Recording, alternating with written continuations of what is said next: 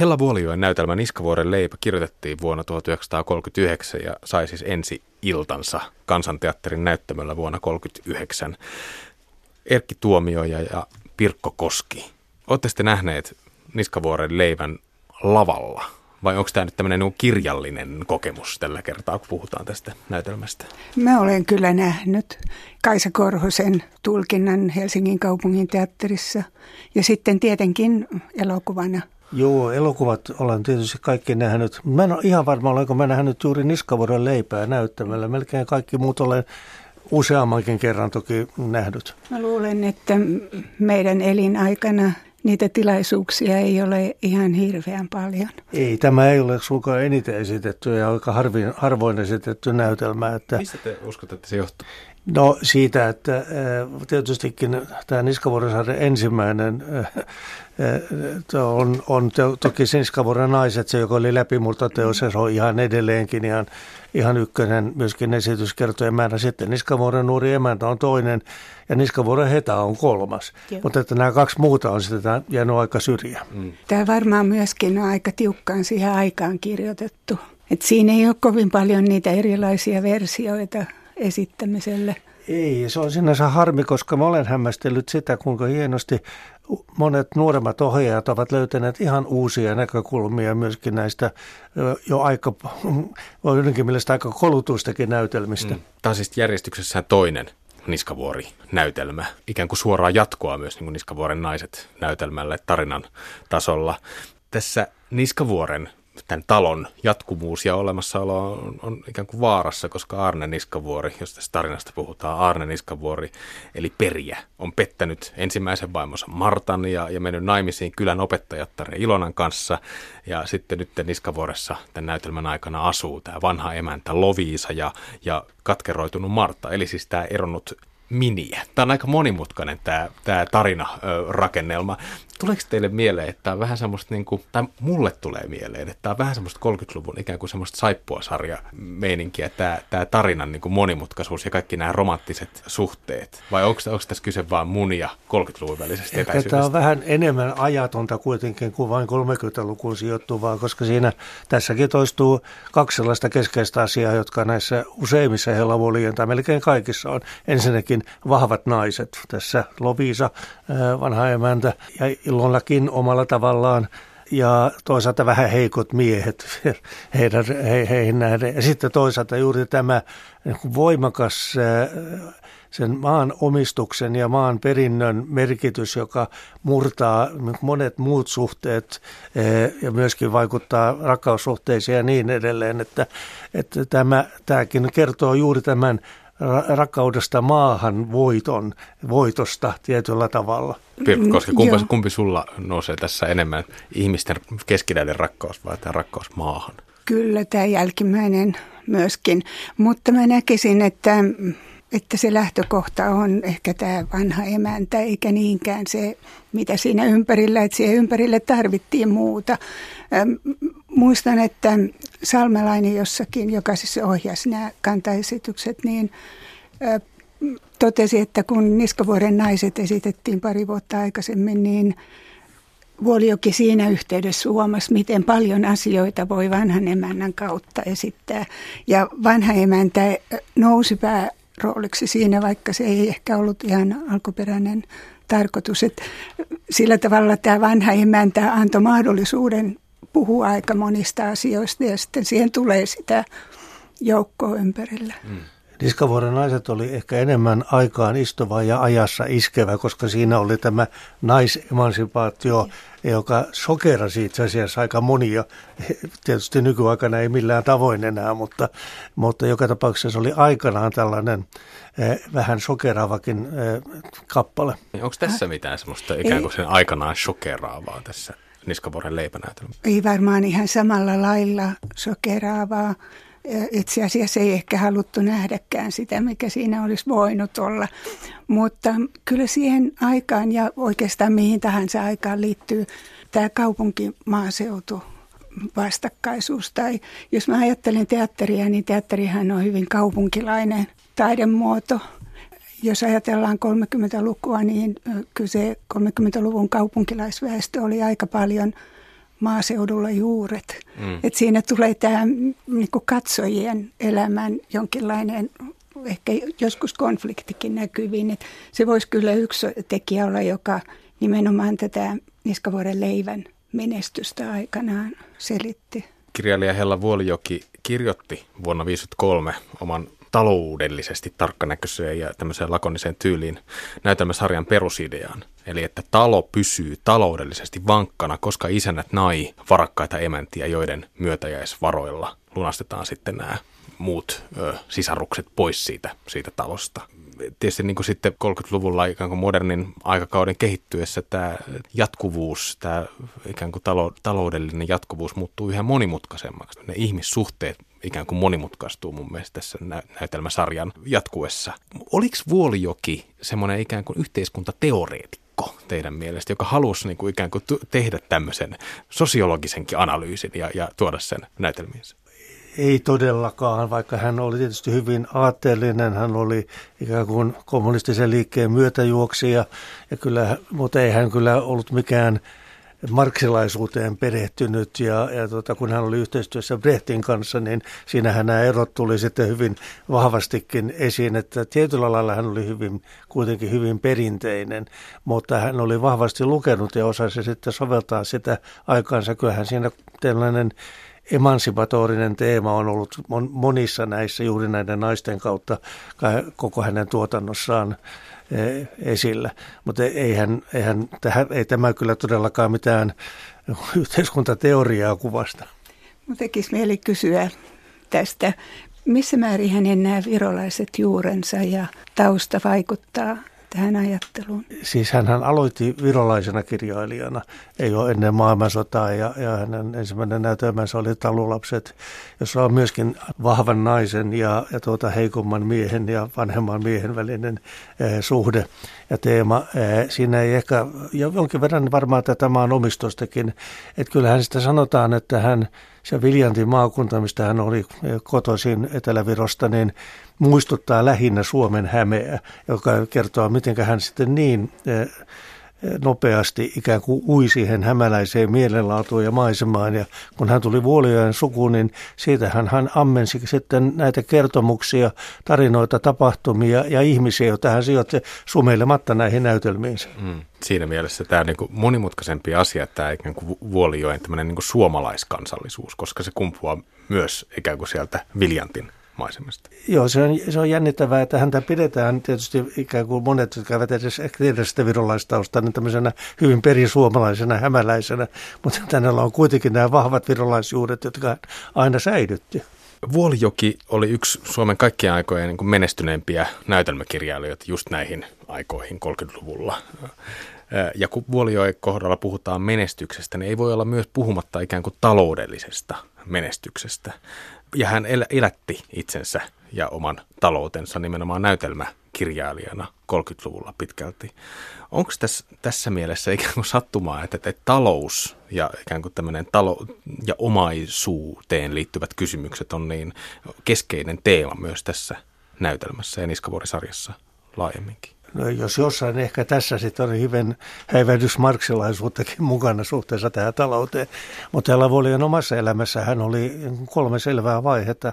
Ensimmäinen oli se, että hän jo 15-vuotiaana halusi kirjailijaksi, näytelmäkirjailijaksi ja oli ennen ensimmäistä maailmansotaa Virossa julkaissut useitakin teoksia.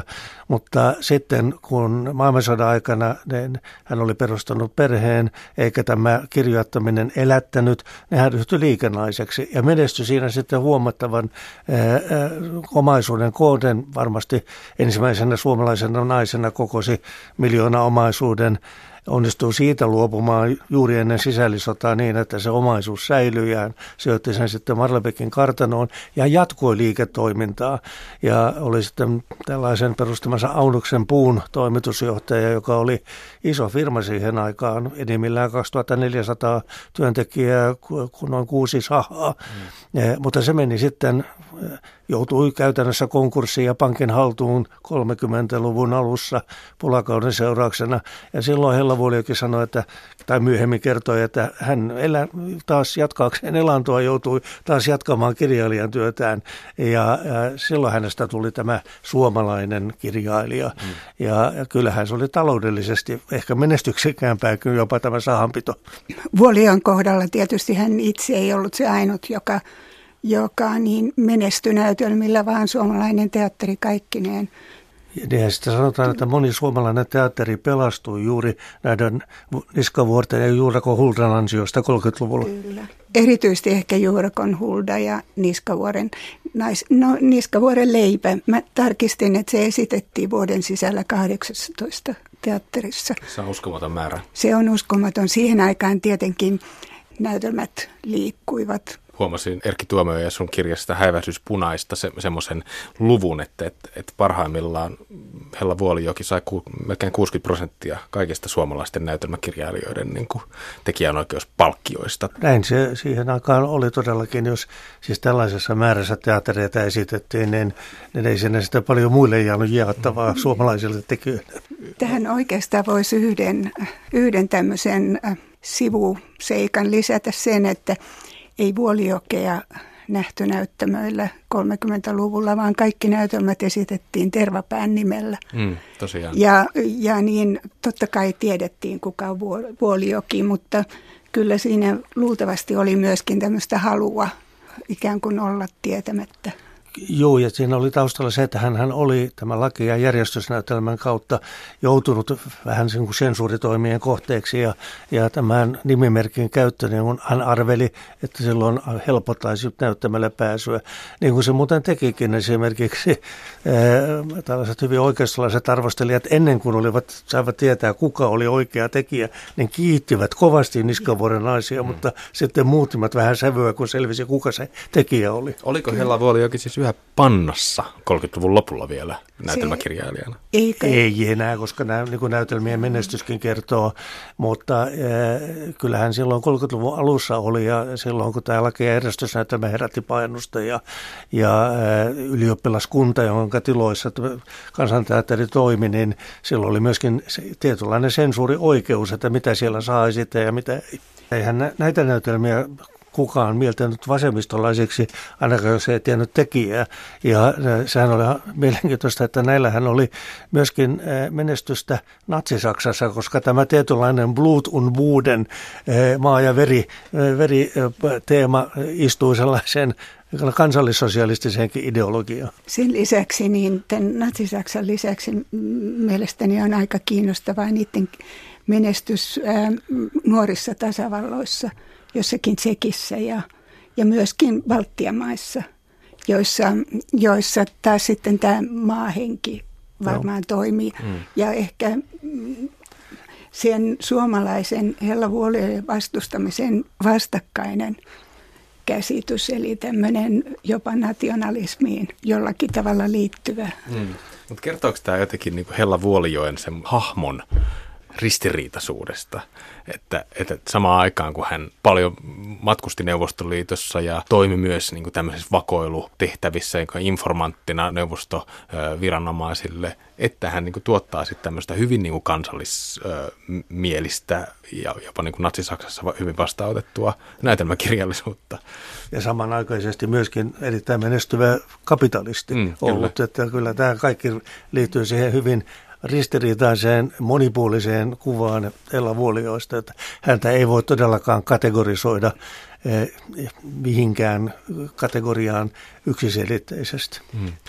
Varmaan se, minkä useampikin henkilö hänen aikanansa totesi, että hän on niin täynnä elämää ja keskellä tapahtumia elämää, ja ne tulee sinne näytelmiin mukaan. Tekee hänestä hyvän näytelmäkirjailijan. Mun mielestä tämä kertoo jotain, aika hauska yksityiskohta, ikään kuin Hella Wuolijoen siitä elävyydestä ja tämmöisestä elämän keskellä olemisesta. Hän saneli näytelmänsä, että nämä on niin kuin puhuttua tekstiä. Tämä ei ole sillä tavalla niin kuin ikään kuin kirjailijan kirjoittamaa, vaan myös semmoisen niin kuin näyttelijän, sosiaalisen ihmisen sanataidetta. Tämä on totta. Ja hän makasi sängyssä ja saneli näitä valmiita repliikkejä ja sitten sihteeri kirjasi ne ylös. Muistatko Erkki Tuomioja oman isoäitisi tällaisena hahmona? Muistikuvia olen sen verran nuori ja pieni lapsi ollut siihen aikaan, että tätä jokin muistikuva siitä, miten hän makasi sängyssään sitten ihan 50-luvulla ja yöpöydällä oli valtava määrä lääkepulloja, että noiden takaa hän suurin piirtein niin kuin piiloutui. Alussa mainittiin vähän siitä, että Niskavuoren leipä näytelmässä niin korostuu ikään kuin tänä aikojen muuttuminen. Siinä on kaksi voimakeskusta. On toisaalta tämä vanha emäntä Loviisa, joka pyrkii pitämään sen talon koossa. Ja sitten on esimerkiksi tämä Arnen, tämän perijän uusi vaimo Ilona, joka edustaa tämmöistä modernia uutta aikaa, modernia vapaamielisyyttä ja myös sosiaalista liikkuvuutta. Kun tämä Niskavuoren leipä on tämmöinen niin modernin maailman kuvaus, niin minkä takia siitä Niskavuoresta tai niskavuorelaisuudesta on tullut semmoinen, niin kuin siitä on tullut kansallista taidetta, johon voidaan vedota vaikka poliittisissa puheissa tämmöisenä käsitteenä, vähän samalla tavalla kuin impivaaralaisuus sitten Aleksis Kiven kohdalla. Miten te hahmotatte tämän? Näin siinä on käynyt. Siis Suomessahan on huolimatta siitä, että me olemme nyt nykyisin täysin kaupunkilaistunut maa. Kuitenkin nämä maaseudulle ulottuvat juuret niin lähellä, että se vaikuttaa melkein kaikkien ihmisten tiedostamattakin heidän psyykkeeseensä. Ja tietysti tämä suomalainen mökkikulttuurikin tätä kertoo, että se yhteys siihen maahan ja luontoon halutaan säilyttää. Tietenkin siihen myöskin siihen liittyy semmoinen pieni vaaran momentti. Että se ei ole täysin ristiriidatonta ja se on varmasti monille tämmöisille populaareille ilmiöille ominaista, että niissä on niin, jos ajatellaan taidetta, niin taiteen kuluttajan näkökulmasta joku vaarallinenkin piirre. Että kyllähän näissä esimerkiksi naiskuva, mikä niissä on, niin se on aika monipuolinen. Ja samalla siihen tämmöisiin tietysti isoihin tämmöisiin kansallisiin symboleihin, mikä Niskavuorestakin on tullut, siihen liittyy aina tiettyä kamppailua. Mitä kansaa se ikään kuin edustaa tai mitä kuvaa kansallisuudesta tai kansasta? Itse asiassa mun tuli silmiin ihan pari päivää sitten Irmeli Niemen luonnehdinta, missä hän vertasi Loviisaa näihin suomalaisen myyttisiin hahmoihin, Lemminkäisen äitiin ja Louheen ja ylipäätään se, että siellä on ehkä arkkityyppejä joukossa. Hella Wuolijoki, hän kyllä sijoitti varmasti oma kuvansa myöskin näihin näytelmiin sellaisena, mikä hän itse näki itsensä. Mutta sitten se toinen puoli on myöskin mielenkiintoinen, että nämä useimmat miehet ovat jopa vähän reppanoitakin monessa suhteessa. Sitten on vain yksi poikkeus, se on tietysti Akustinista Kavorin Hetassa, joka nousee lähes tämmöiseksi legendaariseksi, myytiseksi mieshahmoksi. Renki, joka nousee suuren talon isännäksi omalla työllään. Tämä on tietenkin niin, kun tämä on naisen kirjoittama, että tämähän on oikeastaan ihan sama malli, mikä on vaan toisinpäin tuossa dramatiikassa yleensä, että siellä on tämmöisiä sivunaishenkilöitä ja suuret sankarit. Joo, tämä on myös asia, mistä mä pidän kaikkein eniten Niskavuori-näytelmissä. Miehet on tämmöisiä jotenkin semmoisia höppänöitä, viettiensä vallassa olevia tyyppejä, jotka tekee holtittomasti lapsia, ja sitten naiset ja varsinkin tämä matriarkka niin kuin sit korjaa jäljet. Ja pitää tämän talon pystyssä. Kyllä. Kiitos keskustelusta Erkki Tuomioja ja Pirkko Koski.